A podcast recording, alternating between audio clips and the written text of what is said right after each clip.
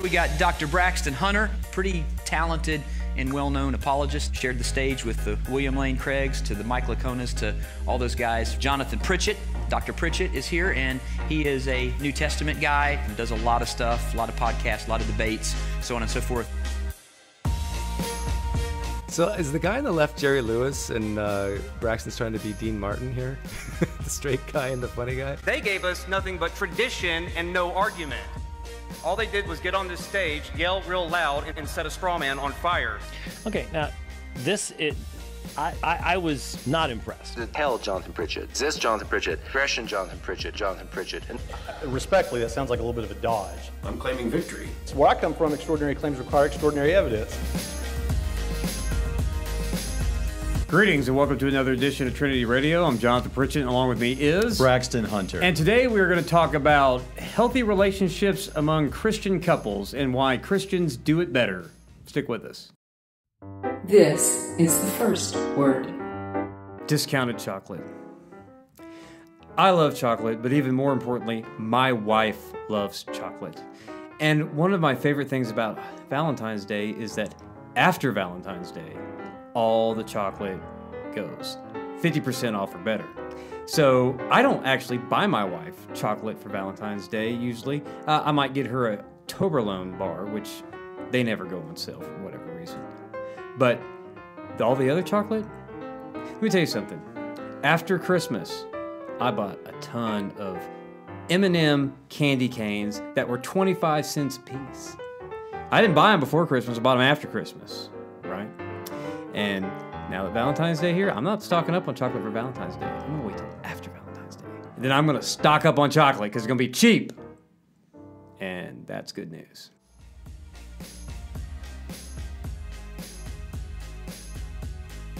And now, today's topic.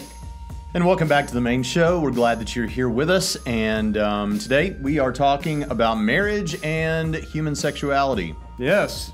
Perfect. Two of your favorite subjects, I imagine. Yeah, and perfect timing for Valentine's Day this week, so... And everyone settle down, because it's fine. Yeah. And it won't be out by Valentine's Day, but a great gift for your loved one in the near future is the third installment of the Chronicles of the Adonai. Yeah. Can't really get it in there good. It's in there. Chronicles of the Adonai uh, fiction series. Includes apologetics and uh, fiction. And your cover won't be bent when it arrives, hopefully. That's right. This one has on not for resale. Yeah. Um, that's, that's biz language. So you've completed the trilogy. You can't sell it. Completed the trilogy. Yes. Yep. Yep. I've, I've still only read the first one. I think there are people who are waiting for the trilogy yeah. to be done before they start, and then there's people waiting on audiobooks, so we'll see if that happens. Okay. But wait, yeah. Wait, didn't you say that was already going to happen and that you were going to... I'm not... I, if I say that it's definitely going to happen, they won't buy the book. So oh. so I'm, I'm just going to leave okay. it with yeah. uh, it might happen. It might not. Uh, but yeah, so here we are today. Um, it's been a while since we've been in here, Jonathan, and, and sitting yeah. here together doing a show. Um, not to include too much useless banter here, but there's been a lot going on here lately. Uh, I do want to I do want to say, though, that after watching a video here recently of some other... Uh, YouTubers that are, you know, have co-hosts and multiple hosts in the show, mm-hmm. they're as bad or worse than we are. So oh, yeah. we're, we're fine. And so to all of our uh, followers and fans and, and patrons and those who say that they, that they like it, thank you. Yeah. But anyway, let's go ahead and get into this. We're talking about uh, an article that came out from, was it the Catholic Herald? Oh, I guess I should bring the article up, yeah. huh? It was a fr- but it was based on a study. And, and, of course, Protestants don't freak out that we're reading something from the Catholic Herald. They're just reporting on a study, man. Yeah. Uh, the Catholic Herald, if you want to be happy for the rest of your life, study finds women of faith more satisfied in marriage. Mm. So uh, here, here's an example. A new study examining the correlation between religion and marital happiness found that women who are part of a highly religious traditional couple are most likely to report being happy in marriage as well as sexually satisfied in their relationship. Now listen, everybody Amen. Settle down because we're adults here. There's mm-hmm. a little button that I have to click on the video that says not for kids. That doesn't mean it's eighteen and up, but it means it's not for kids. So we at the grown-ups table should be able to talk about the fact that Christians do it better. Christians, what, I mean, uh, well, on the what, basis of this religious people, but yeah, yeah, committed, traditional religious people uh, the women anyway, seem yeah. to be more satisfied in that area yes. of their relationships. How about that? You know what I mean? And uh, and and we're both uh, okay. You know what? There is a long lost Trinity Radio episode. Yes. You know what I'm talking about? Yeah. yeah, on marriage. Yeah. When we first, back in twenty seventeen, started up on the YouTube thing, we we did an episode on marriage. We were like, that was the most boring episode we've ever done. Right. And so that, that doesn't reflect on the marriage. That's just what happened that day. Yeah. And so we ditched it. We deleted it. It's not even yeah. anywhere where I could get to it. And so let's just let's just take a minute and not don't, like don't don't write a novel here, but let's talk a little bit about the fact that we are both members of happy marriages, and yeah. both of us married in our early twenties. Yes, and both of us married Arkansas uh, gals That's right. from Springdale, Northwest Arkansas gals.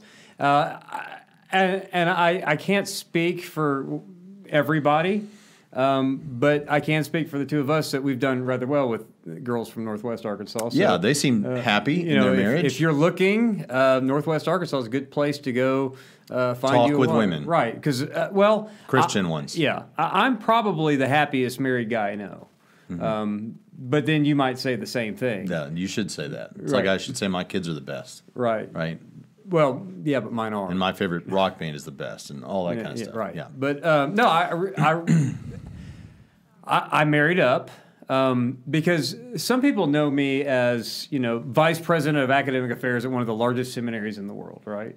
Um But when I got married, like you said, I was married in my early twenties. Uh, I'm, I'm, I you were married nobody then, right? Um, uh, I was a barber. That's somebody, but not much. But you were somebody to about five dudes on a Saturday, right? You know, the old men at my barbershop that wanted to play checkers and stuff. Yeah, yeah. Uh, you know, but I married up. I, I married kind of a an executive type woman who was in a. a You know, she had a good career going. You're a she's, kept she's, man. She, yeah, in, in accounting and stuff.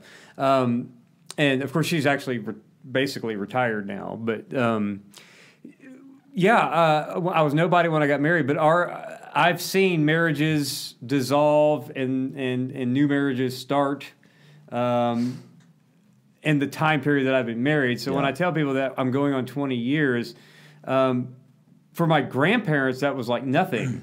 But for people in our age group, that's like a world record, yeah. you know, or, or and even people. People say, "How do you yeah. guys do it?" And it's a real simple answer: yeah. don't get a divorce. Right, that's how you do it. Exactly. But my, my wife and I, we've been able to, you know, we've been through different life changes, mm-hmm. you know, uh, drastic ones. The biggest life change probably was coming to Indiana to mm-hmm. work, you know, and she worked for you for a while. She worked here at Trinity as well, and. You know, you just kind of grow together, and you and you go with the swings, and yeah, you just, just stick with it. Uh, in twenty years, has there been some bad years in there? Um, no, I can't say that there's been like a whole bad year, but there has been some moments of bad, uh, bad month, maybe bad months, yeah, uh, okay. here and there, but over. But you know what? They pass, mm-hmm. and, and and so she's my best friend. I can't imagine a world without her in my life at all. Mm-hmm. Like I can imagine my world going on, even if something happened to you, as dear mm-hmm. as you are to me, but. Mm-hmm. Um, I, I'd hate for that, you know. Well, I literally, but, I literally can't imagine it because yeah. I've been married since I was twenty years old, right? And you've been married since your early twenties, twenty-three. So yeah. I, I've like this year, I think pretty well. I've been with Sarah longer than I was without Sarah before, right? So it's like, it's like. Um, you were, you I were literally longer than you were even at home with your folks, right? Like, that's that, right. That's your yeah, yeah. So yeah, I get it. And when you have a long-lasting marriage, it's like it's like lover, best friend, it's everything. Yeah, and, and I'll give you some since since the study, and we're going to come back to the study, but since the study yeah. bears out that you should listen to people like me and Jonathan who are highly religious and have happy marriages, let me impart to you some wisdom. And this passed the wife check. I said this the other day. This is how I've thought about things for a long time, but I said this the other day to my wife, and she said, you need to write a book about that, or you need to tell someone that, because that is simple and that is amazing. That would revolutionize. So here's the advice. Now, this doesn't work if you're in a physically abusive relationship or something like that. But um, the way I think about my marriage, and it's easy for me because, like we say, I've been married since I was twenty. Yeah. The way I think about my marriage is I think, okay, I didn't get to choose who my parents are, and they're my parents. Mm-hmm. And I'm not getting out of that. Not that I want to, and of course not. I love my parents, but either way, you know, even if I wasn't that wild about my parents, th those are your parents. You've Deal with it, parents, right? Though. I know. I've got. I won the lottery with my parents. Right. But or like my brother, like like that's my brother. Well, uh, what if I don't like him anymore? What if I'm bored with the relationship? Well, tough. That's your brother. You know, that's, right. that's you're stuck with him. And in a similar way, and you th and people already think that way about their kids, or they feel bad. Like yeah. even if they and, and and some of you know what I'm talking about. Like you you love your kids, blah blah blah. We know all that's true, but sometimes you're like, just go away and be quiet. Just shut up. You know. Yeah, but all my kids are awesome. I, you know, I'll quit it. No, so seriously, you I'm, never thought about your kids. I wish that they would just get out of this room right now and be quiet. Of course. But okay. That doesn't yeah. mean they're not awesome. Well, sure, know? my kids are awesome too. Yeah. But the point is, we already think this way about all the other people in our lives who are related to. Is I, I. That I'm just. You're not that's my who, kid, and I think about that when you're in my office or I'm in your office. Yeah, but I you know did you're just, thinking about. Is he going to leave my office? I know you think about it. No. You've actually asked well, me. Well, if I'm like, editing video get or something. out of my office already. But I, I understand. Anyway, go ahead. The point I'm trying to make is you should think that way about your spouse. Yeah. Uh, again, unless there's something catastrophic going on that, you know, obviously that's, you know, let's be reasonable. But yeah. you should think, no, this is my wife. I'm, this is who I'm married to. And I've been married since I was twenty, so it's easy for me to think that way. But no, no, no. What do you mean get a divorce? What do you mean you just walk away? What do you, no, this is your wife. Just like that's yeah. your brother and that's your parents.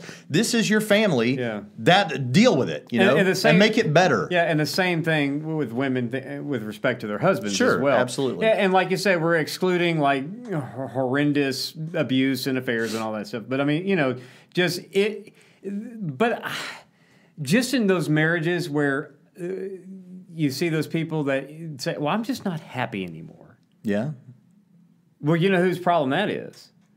It might be your spouse, but it could just be you too, yeah. you know? But you know what? Tough. That's that's your mother, sister, brother. You know, you're you're connected. You're, you know, that, even in the ancient world, to bring this thinking yes, biblically, you know, I mean, even when, when you think about kinship in the ancient world about what your family is, you know, there's also fictive kinship where it's it's not blood relations, but mm-hmm. it's it's as mm-hmm. and and for some relationships, kinship uh, stronger. Yeah, the fictive kinship is actually even stronger, especially if there's a covenant involved, like in marriage. So uh, the way I think of it is the idea that you can't have new parents, you know, unless you're adopted or, or given away with your parents. Mm-hmm. But just like under normal circumstances, you can't have a mom and dad who's not your mom and dad. You can't have mm-hmm. a brother and sister. It should be even more so with your spouse. Mm-hmm. You know, that's because you ch you voluntarily got into this right situation. Yeah, you yeah. chose it. You know, now deal with it. So I mean, I think I think part of the problem is for some people, you know, I don't I don't know what it means to get married too soon. Um, my, yeah, my, my, yeah, I mean, I got married. I was. I wish uh, I'd have gotten married earlier. Yeah, Misty and I were dating at twenty-two, married at, by twenty-three, mm-hmm. but um, we met in high school, mm-hmm. but. Her she her her grandmother and and grandfather, they uh, started dating, were engaged, and married within three days. Hmm. And you wow. know what? And they were married up until he passed away. Happily. Oh yeah. Great. Well, and this goes along yeah. with my theory. And so I don't understand the too soon or, or too late, but what but what they did have, other than a, a, a very religious household, in, in that case particularly a Christian household, mm-hmm. is not just a commitment uh, to one another, but the commitment to one another under God, kind of. So, but by all accounts, it was a fantastic marriage, you know. So. Um, and that plays into a theory yeah. that I've got, which is, and, no, and there's a lot of people on both sides that will not agree with me on this, but I believe you can love uh, someone. Like if you're married to someone of the opposite sex, and even if you don't really feel like you have those feelings, I, I think you can love them. First of all, you can love them in the sense that it's a, you know, in the sense that love is a verb, right? You can, yeah. you can treat them lovingly. And I am a strong believer that if you do that and you commit to it, those feelings will arise. You know, it's kind of like uh, Tim Stratton, I think, says this about, but like if you if if you married someone who has a kid like you did, yes, all right, you is that okay to say? Okay. But, oh, I married a single mom who, yeah, total, yeah, you were the knight in shining armor. Like I said, I married up. She's so, the knight in shining armor. Right, so she got a second child when yeah. she married me, pretty much. Um, yeah, no, but but yeah, but, but yeah, everyone knows. So that. you so you when that happened, yeah. you didn't necessarily. I chose a, a wife and a son. Right, but yeah. you the first time you saw him, yes, you weren't like all of a sudden in love. like all the fatherly feelings right. immediately. I mean, not immediately. Not immediately. And it may happen quick, but it wasn't immediate. But you put yourself in situations in life where you're going to be around him, you're going to have experiences with him, and those feelings arise naturally. Yeah, you know, the first thing that the first instance of, of the fatherly love for this child happened, and, and people will, who know me will totally get this, okay? When you saw Star Wars together. No. Um, actually, no. It was... Um, it was my first time where I was just, Misty and I had been dating for a while, and so mm-hmm. it was my first time just the, me and Zach, okay? And Zach was about three. Mm-hmm. And we went to McDonald's together and played on the playground. Well, it was time to go. And so I went up to Zach, you know, little three-year-old Zach, and I said, son, we got to go now. He's like, no, I was going to stay. No, you know, three years old. And I was like, no, son, we got to go. And, you know, all these, I don't know what to do. I mean, this is, you know. Yeah, what do you do? I'm the I'm I'm the dad model right now. Can you and, grab that kid yet? Yeah, like, and everyone's looking at me and like, we got to go. And he says, no, a-hole. And no, he didn't. Yeah, he did. And um, what did you do? That that just totally endeared me to that little kid. I mean, if you know me, you know that, that that's. Uh, but I I I, I bribed him. That's exactly yeah. the kind of fatherhood story I would expect to hear. Right. And so well, I said, well, how about this? We'll go get some ice cream on our way out, and then and that that got him to, yeah, to, to yeah. leave. You have to bribe it, but I didn't know what to do. Yeah. You know. But it was like, uh, but yeah, it's like, and so for me, it was not just choosing to to you know. Uh, marry his mom, but it was choosing to, to in a sense, yeah, this marry, is a known into factor, my, huh? marry into a family, and he, this is going to be my son now. Mm-hmm. And I had a good example of this, though, because my uh, mom's stepdad, uh, when he married my mom's mom, uh, my mom had, uh, my mom's mom had kids, you know, my mm-hmm. mom and her brothers or whatever, and having my grandfather, uh, we called him Gramps, as a role model that treated them all the same mm-hmm. was a good role model for me when I became uh, the father to Zachary. Mm-hmm. And and I think he's twenty-four now. So, and if you asked him, he would say that he, he probably wouldn't tell a difference between how I treat him and how I treat uh, the two that Misty and I had together. And he, he would probably say something snarky like, yeah, you treat us all equally like garbage, but, you know, that's just because he's my son. Yeah. But, but, I mean, he would say, he, yeah. he would say, you know. And, but the point is, yeah. you can love, you can, you can, you can not only choose to treat lovingly, but you yeah. can have those loving feelings emerge in you. Of course. And so, and, and if you're, and so if you're in a marriage and you don't have those feelings of love right now, you can have them again, unless something horrendous is going on. Yeah. If so, you, if you put in the time with that person, if you, yeah, like with your work. spouse, if you put in the, the time with your spouse, yeah. So um, let's see. A new study we were in addition, a woman in a highly religious couple was most likely to report that she and her spouse share responsibility for important household decisions rather than one spouse making all the family's decisions. Now, this is what's curious, that this is what religious people are saying. Mm-hmm. Religious women are saying about their marriages, uh, or religious people in general are saying, you know, we make decisions together. Now, whether you're complementarian or not, it seems like what they're saying is the satisfaction among religious couples, however it works in their house, however that... that the, you sort out the, the, the, you know, who's, you know, is it, is it equal, or is the man the head of the house, or in some cases, I guess, maybe the woman's the head of the house. I don't know how it works. Um, but I'm just saying, either the way, way they go, the, the report, way your household works. Yeah. No. Uh, see, it's interesting in my house, I'm a egalitarian. My wife's a, a kind of a soft complementarian. Yes, thing. She's right. And, and, yeah. So what, the way it works in my house, well, you know, I, I have the final say because I have to. Mm-hmm. But my wife also is smarter than me on these kinds of issues mm-hmm. that I delegate just about ninety-five percent of all decisions to her, because she, she has my support. Uh, she gets it in one of two ways. If I absolutely agree with what she's saying, or I absolutely don't care what she's saying, I'm behind you one hundred percent, you know? Yeah. Because it turns out that I don't care that much about most major decisions, uh, mm-hmm. especially when it comes to money, because she's an accountant, so yeah. she obviously yeah, yeah, knows yeah. how to handle that. So, but, but the thing is, they say that in religious couples, most decisions are made together. Yeah, so the interesting yeah. thing about that is I can hear the skeptics out there saying, well, of course the women are going to report all those things because their husbands are so, uh, you know, have them under their thumb, and they, they've got to say and do everything he wants. And that's why they, no, no, no. This is not about the man's sexual and marriage satisfaction. It's about the woman's marriage and sexual satisfaction, yeah. number one.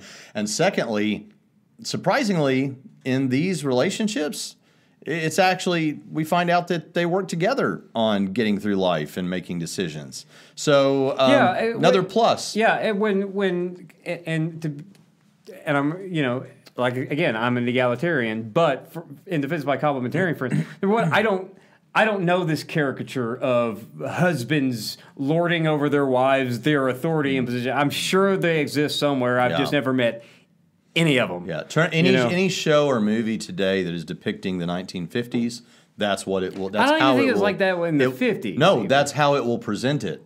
Anything today that that that represents what things were like before feminism, mm-hmm. it will present it like the man has got his thumb down I, on the woman. I, yeah, I've, I, but my dad it was a boomer, and yeah. that's, that wasn't his. You know, I, of course, my dad's kind of like me too. I don't.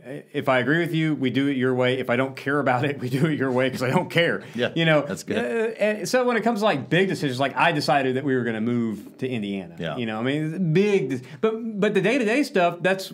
Let her you know, do it. Right, because I, I don't care. You delegated. Yeah. If I you delegated. Get walked all over, just say, no, no, no, I'm not getting walked all over. I delegated that to her. Yeah, but you know what I'm talking about. But that's not you your marriage. Yeah, but you Misty's don't, wonderful. But see, you don't care about most things like I that's right. don't care. I mean, it's like, no. whatever. Okay, so, and it, yeah. now here's the, here's the bad news, or the it's not bad news. Well, it is bad news. At the same time, however, religious couples are not any less likely to experience domestic violence than are less religious or secular couples, the study found. So it's not saying they're more domestic violence. They're just not less. They're just not, it's just not less, which is bad news because it should be less. Yes. Nevertheless.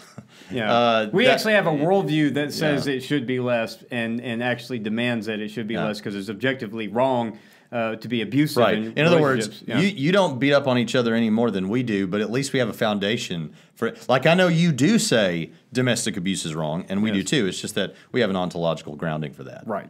All right. In many respects, this report indicates that faith is a force for good in contemporary family life in the Americas, Europe, and Oceania. The authors, made up of a mix of sociologists, professors, and researchers, wrote, many of the religious respondents to the survey cited family prayer as an important factor in a flourishing family. Do you pray as a family, Jonathan? Absolutely. We do too. Um, well, it's like this. Okay, church on Sunday, the kids got youth group on, on um, Wednesday. I'm not going to say we have a devotional every single night. But yeah, we, we do either. we do have family devotionals. Yeah, like and we probably won't have it tonight because daughter's going to go to youth, youth group. group. Right. Yeah. Well, both of my kids are in the youth group now. They're at that age. But Monday, Tuesday, um, Thursday, and Friday, we, we have devotional. Saturday, we don't have devotional. Sunday's church, we don't have devotional. Um, but... You know, the, the, yeah, we, we have devotional time. We we all pray together. Of course, mm-hmm. we're, we're those pray at devotion, pray before bed, mm-hmm. pray at dinner. Mm-hmm. You know, we actually still, we don't eat out much. Mm-hmm. We eat at home around the table as a family. Yeah. And so, yeah, we, we do a lot of praying together as a family. So it's pretty... Uh, yeah, and, and for, you know, what's interesting is you hear all the time from skeptics, like you shouldn't, you should teach your kids how to think, not what to think, right? Um, mm-hmm. That's what they say, but everybody teaches their kids what to think. If you're teaching them this is the way how you think, then you're teaching them in a sense what to think, right? It's self-refuting. But here's the thing: in well, our but devotional, I think you can do both. In our in our devotional, when we we go through the Bible, but like when it comes to the slaughter of the Canaanites, it'd be like, what's up with? Like one of the questions in our devotion that's like set up is like, what is up with this? That, that's messed up, right? Like, what do y'all think of that? And it's like the end of the last question of every devotional is uh, to the kids, and it's like, what are your questions about it? What doesn't seem right about this to you? Yeah. So we want it out there and discussed and open. And we don't always just like, I mean, sometimes you're left with, yeah. I don't yeah know. Well, I teach my kids how to think. I teach them what to think. And I teach them what they think is often wrong. Mm-hmm. Uh, mainly if it disagrees with what I think, because right. I'm always right. But I'm right. not just that way with my kids. I'm that way with everyone I know, yeah. especially you, right? It's like, you're wrong because but I But here's the thing. Here's the problem. Yeah. You Kids learn by watching your behavior and your actions right. and what you value and what you watch on television and what you drink and what you smoke. And they watch you, and that's where their biggest lesson comes from. So this whole business about I teach my kids what to think and not how to think, you're, or how to think and not what to think, you're teaching them what to think. Well, by the way you live your life. According to stupid atheism, not normal atheism, but the stupid Richard Dawkins atheism. Yeah, I said it. Uh, you know, you, if you teach your kids about the Bible and, that, and God, that's child abuse, right? I it's mean, funny because last night I was on Mike Winger's show, right? Yeah. And I said, I, I, and I'm, you know, I'm being me. I'm, I'm being nice and charitable, and I know that there's skeptics watching, and it's a big channel and all. And I said something like, uh, uh, he he brought up the question about the Kalam. He went, well, then the who made God thing, right? He brought, brought that yeah. as an objection.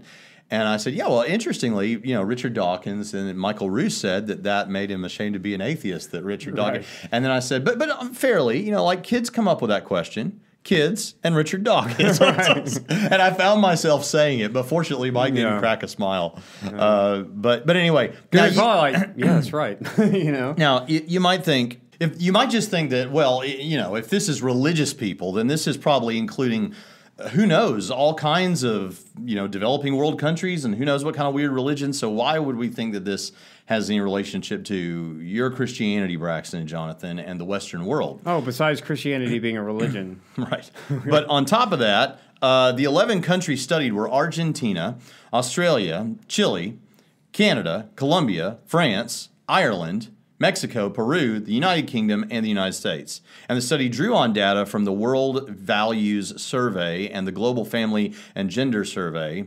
Authors included those affiliated with Brigham Young University and Pew Research Center. So this is not only a highly credible thing, but it, it covers a bunch of Western countries. Mm-hmm. So there's no there's no concern about that.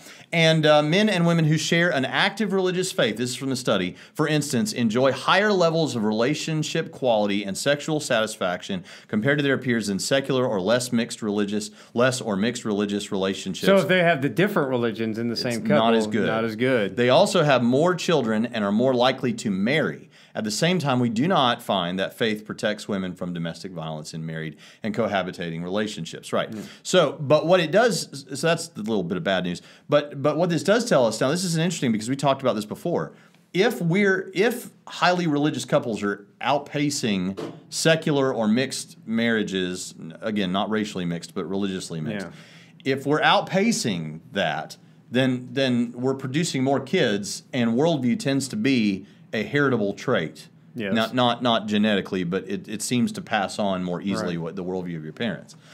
So uh, that's bad news for secularism, right? Well, I mean, people are typically having uh, they're getting married later and later, which I don't recommend. Um, and and of course, people are having less kids in general, probably including religious people having mm-hmm. fewer kids in general. But if religious people are still having more kids, you know, I mean.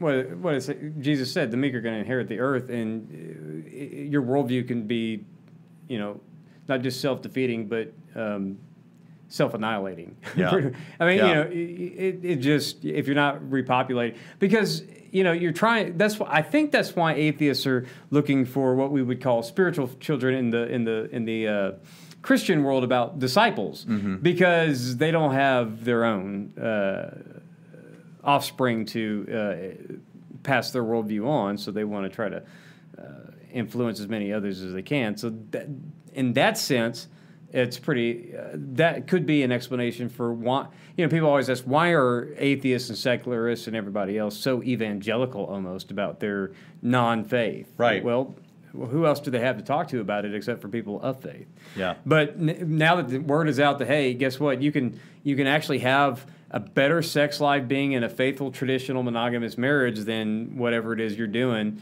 And the more religious you are, the better sex you're, you know, uh, you're going to have, and that your wife's going to be pleased with it. Uh, once that news, that that's evangelism right there. You know, yeah. Jesus died for your sins, and have better sex. um, there you go.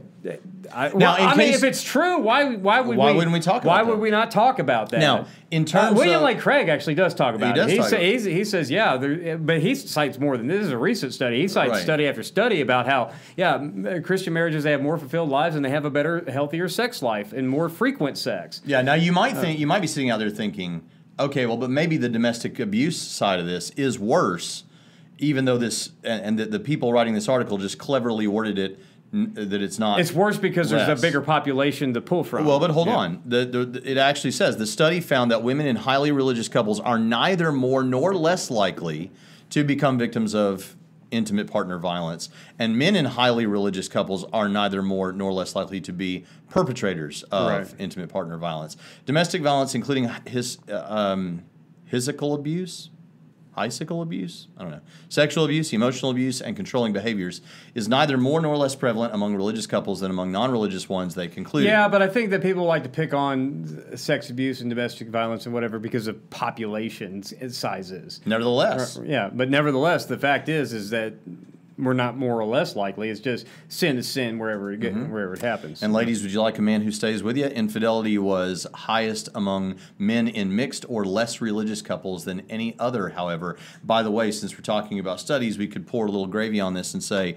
if you're a dog person, did you know that there is an actual study that you can go look at? It's recent, that says that the greater the church attendance, the less likelihood of cat ownership. You'll, you're more likely to own yeah, a dog. Yeah, I saw you picking on Mike Winger when he brought his cat up, and then you kept trying to shove of Indy in there. Yeah. Uh, Although women in less or mixed religious couples have a twenty-six percent probability of, of ever having been the victim of violence in their relationship, compared to a twenty-one percent probability for women in highly religious couples and a twenty-three percent probability for women in shared secular couples, none of these differences are statistically significant, the author notes.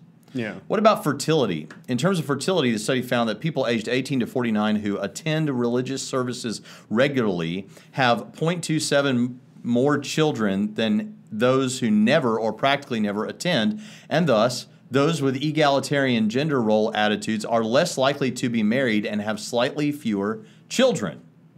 Hmm. The authors also examine a theory which they say is common among academics in their field, that a shift in many societies toward greater gender They're equality. They're not talking about egalitarian no, no, as a no. theological position. They're, no, They're no, talking no. about... In general. Right. Uh, yeah, like a greater gender equality... Okay, the, the authors examine a theory which is common among academics in the field, that a shift in many societies toward greater gender equality, which often takes the form of married women continuing to seek work outside of the home, which I think is a separate issue from equality, perhaps. Right. Um... may actually help to raise the fertility rate back to replacement levels in countries where it is especially low. Hmm. Okay, who knows? So women who go to work are more likely to want Might to... Might be more fertile. I, yeah. I, don't, I don't know.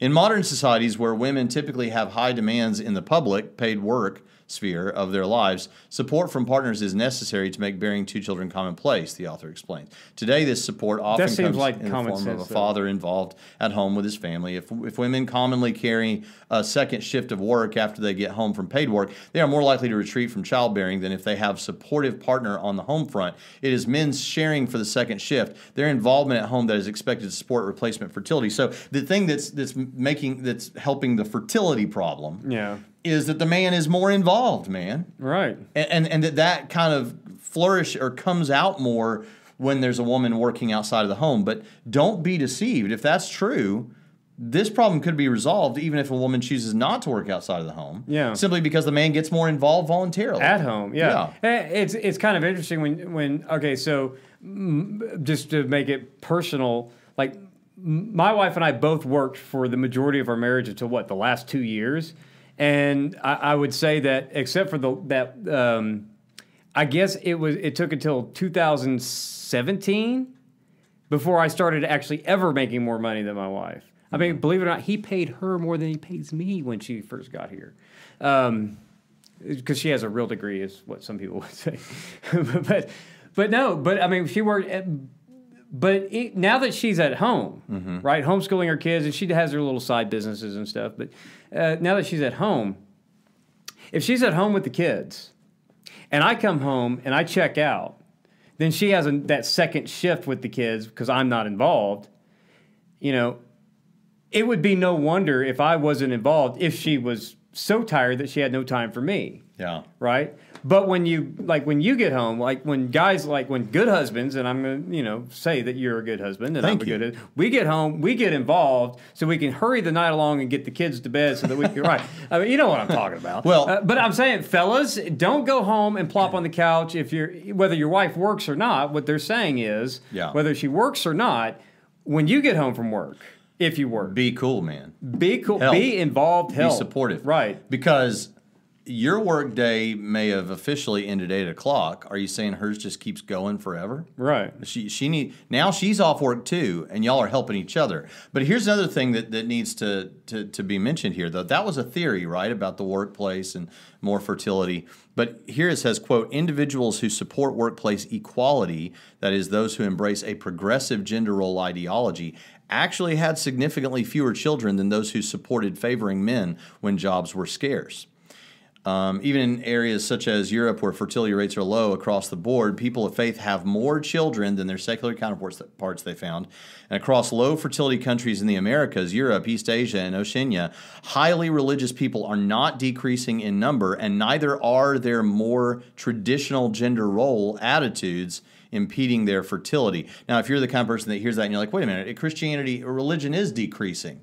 We're talking about among the highly religious. Right. You know, that, that you have people who are nominally religious, and they're nuns now, but but what about the yeah. highly religious, right? And lastly, we have shown that people of faith contribute towards sustainable fertility in modern low fertility societies.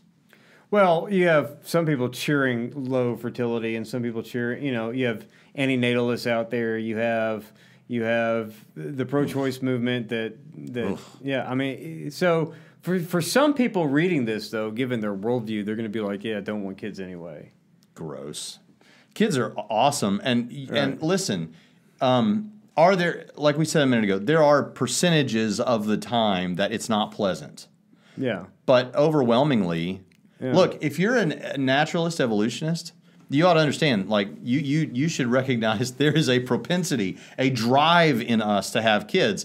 And there's a great satisfaction that comes from having kids right. and propagating your D N A, and or even if you adopt. And and my brother's adopted, and I've never thought of him as anything but part of the family. But the, but it brings out a, a part of you that you didn't know about. That, that now you get to be the mentor, the sage, the the you know the, the, this is valuable stuff that's a part of life experience. Now, if you if if for whatever reason that's not what God has for you, or you you can't have children and you can't adopt or whatever, then understandable, and that that's fine. And we're happy to loan you ours. Yeah, you can you can babysit my kids if you want. Right. But the thing about it is, uh, and not everybody. Uh, there are people I believe that are meant to be single and not have kids. Yeah, or be married and or be married and not have kids. But all that said, in in general, having kids is a wonderful, wonderful thing, and it's good to see that the fertility um, that that hey, Christians are fertile, man. Yeah, and Christians are satisfied. Well, I mean, we have a Genesis mandate from the first page of the Bible to be fruitful and, and multiply. The only one they had was be fruitful. That's the only command. Yeah. But yeah, we hear in the culture all the time, oh, all these Christians are sexually suppressed or repressed. Says who? Not so, the, not not our women. Our and, women. And our women. Don't say our women. That sounds archaic. You got to be careful. These secularists oh, can't yeah. handle it. It's, yeah. Well, let me. Well, okay. The women that are, that are Christians as well. Yes. Are satisfied. Our women. Don't worry about it. They're happy. Yeah, and guess what? Uh, it doesn't talk about it, but at least this Christian man's pretty happy, too. Yeah, so I'm, I, I'd yeah, say right. the men yeah. are happy. Yeah. Uh, here's the thing. And if you're not happy, then do better. It's Valentine's Day coming up, so do yeah. better. Hey, this is our Valentine's yeah, Day. That's right. That's it worked saying. out. We didn't even plan that, man. Yeah, I mentioned that at the beginning of the you episode. You did mention it, but we didn't plan right it. No, I heard it. I talked okay. about the Chronicles of oh, the yeah, Adonai, the best, episode the three. Stuff. Yeah, but, but I'm saying, it, it, so your women... Your women, the our women. women, the women. No, our women, dadgummit. We Christians, we have women. We have the best women. We're their men. That's right, and we're their men. That's right. Yeah. And their men, us, typically good husbands. But but uh, if you're not sexually satisfied in your married in your marriage, fellas, um, step it, up the game, man. Step up the game. Maybe watch better. those kids yeah. after work. That's right. Quit living for yourself on the Xbox. That's right. Now here's here's the thing. Um, all that said. That is a general statement, and th we need to recognize that there are um, in quote-unquote Christian households um, and outside at no differing rate, apparently, there are instances of domestic abuse and things like that. We need right. to be aware of that and, and pray that that ends and work toward that ending. Right. But then on top of that, um, um, there, there are marriages where the men are being jerks and the women are not satisfied. Yeah, and there's marriages and where women are being jerks and the men are. Absolutely. Because when you talk about true. abuse, it's not necessarily just men abusing women. I mean, something, trust me, I've known, I'm from Arkansas, and the Northwest Arkansas girls are, are great, but the Central Arkansas women can be a little bit rough on their men, just telling you. Well, they're all, they're, they're, they're all opinionated. Well, yeah, but I'm talking about some of them downright abusive. Well, uh, this has been marriage advice from Braxton and Jonathan. Yeah, probably most of it bad. Just listen to what we read from that. Just and worry about the study. Right. We'll link it in the show notes. Yep. Anyway, uh, I've enjoyed this. Um, I hope you've enjoyed it. Uh, I hope you have a wonderful Valentine's Day. Um, I'm sure somebody's going to send up this week on social media about how it's pagan or whatever. Who cares? Um, Valentine's Day is it's pagan. Yeah. Is Hallmark pagan? I think it's Hallmarkian. There, there you go. But look, uh, you know what you can do if you haven't planned Valentine's Day. I'm, I'm going to tell you how to hit a home run. Um, plan to go out to eat, uh, maybe gifts or something like that. Be sweet, be nice, look presentable, male or female. And then when you get home, get the candles going. Turn on the, the thing that you bought from Yankee Candle that you never used that makes it smell good in the house, and put on an episode of Trinity Radio, because nothing is more romantic than Braxton Hunter and Jonathan Pritchett. And we'll see you next time on Trinity Radio. This is the last word. Love and Rubik's Cubes. Gifts for Valentine's Day come in all shapes and sizes, just like people do. And you might think, oh, I gotta get chocolates or something for my wife, but that's that's that's passé. That's what everybody does. You don't wanna be static and unchanging that way. No, be dynamic in your relationship. This year I noticed that my wife got a hold of a Rubik's Cube um, around Christmas time, and, and she went crazy with it. She worked on that thing for hours, and now she can, at the drop of a dime, do the Rubik's Cube really fast and perfectly. And so I found out that there is a special Rubik's Cube that has more squares. It's bigger, it's more difficult, called the Professor. And so for Valentine's Day, I spent a ridiculous twenty-nine dollars to get my daughter, uh, to get my wife the Professor for Valentine's Day. In addition to that, because the Rubik's Cube had been so meaningful to her and such an enjoyable way to pass the time while we watch movies that she doesn't care about, I also bought her the original patent for the Rubik's Cube on architect paper and framed so we can remember this Valentine's Day. So you can get chocolates, you can get flowers, or you can spend ten minutes thinking about what is your wife into right now, and then buy her something related to that. Do not make her something. We've got, let's be sensible. Buy her something related to that.